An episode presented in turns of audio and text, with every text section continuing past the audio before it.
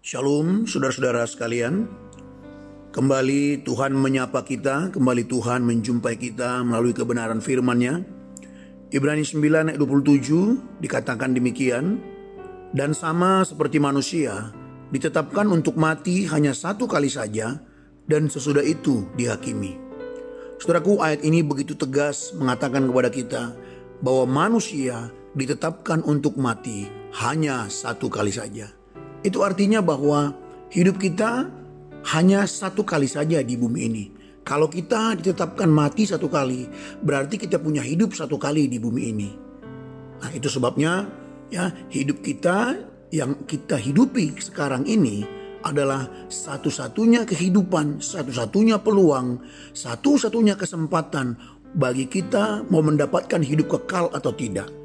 Inilah kesempatan bagi kita untuk menentukan nasib kekal kita ya, mau hidup kekal di sorga atau kematian kekal di neraka.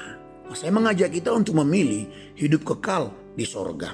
Nah, saudaraku, betapa berharganya hidup ini, betapa mahalnya hidup ini. Oleh karena itu, hidup kita ini harus kita hargai.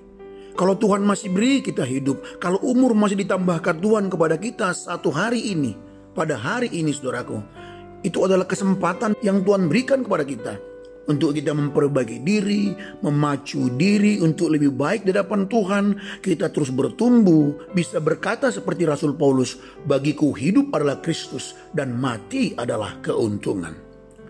Nah saudaraku yang dikasih Tuhan Yesus Kristus, mari kita menghargai hidup kita.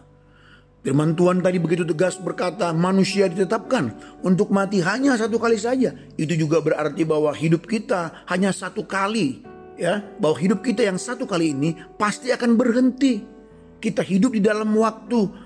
Waktu kita ini akan ada akhirnya. Detik atau detak jam hidup kita ini akan ada ujungnya. Satu kali pasti berhenti. Ketika kita berulang tahun saudaraku Kita bergembira. Tapi di sisi lain kita harus ingat bahwa waktu kita semakin berkurang di bumi ini.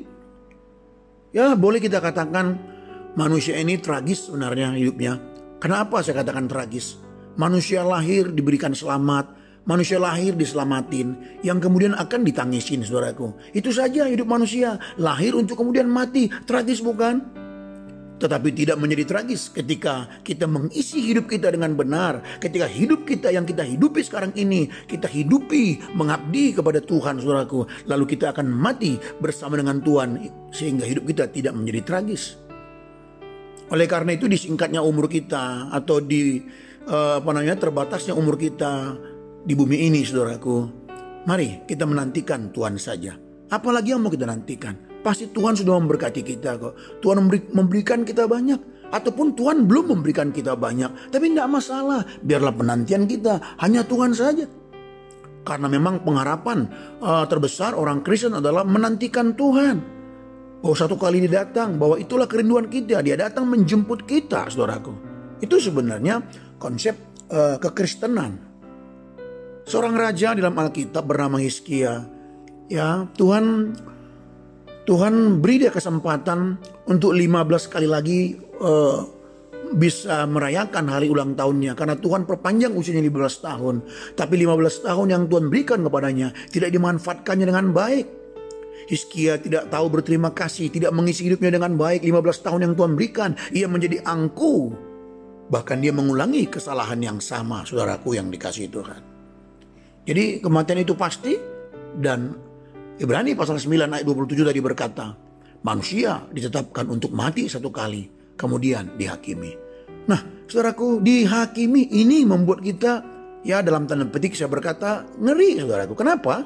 Ini menggentarkan karena kita akan dihakimi, kita diminta pertanggungjawaban oleh Tuhan. Kalau Tuhan tidak meminta pertanggungjawaban akan atas hidup kita sekarang ini, ya nggak usah buat apa serius juga bertuhan. Toh juga tidak diminta pertanggungjawaban kok. Bisa begitu kita berargumentasi, tapi Alkitab berkata bahwa kita diminta pertanggungjawaban. Ini serius saudaraku. Ada penghukuman. Dan kiranya melalui kebenaran firman Tuhan pada hari ini bisa memberkati kita, makin mengerti untuk merenungkan betapa berharganya hidup ini, betapa berharganya waktu kita yang kita hidupi saat ini.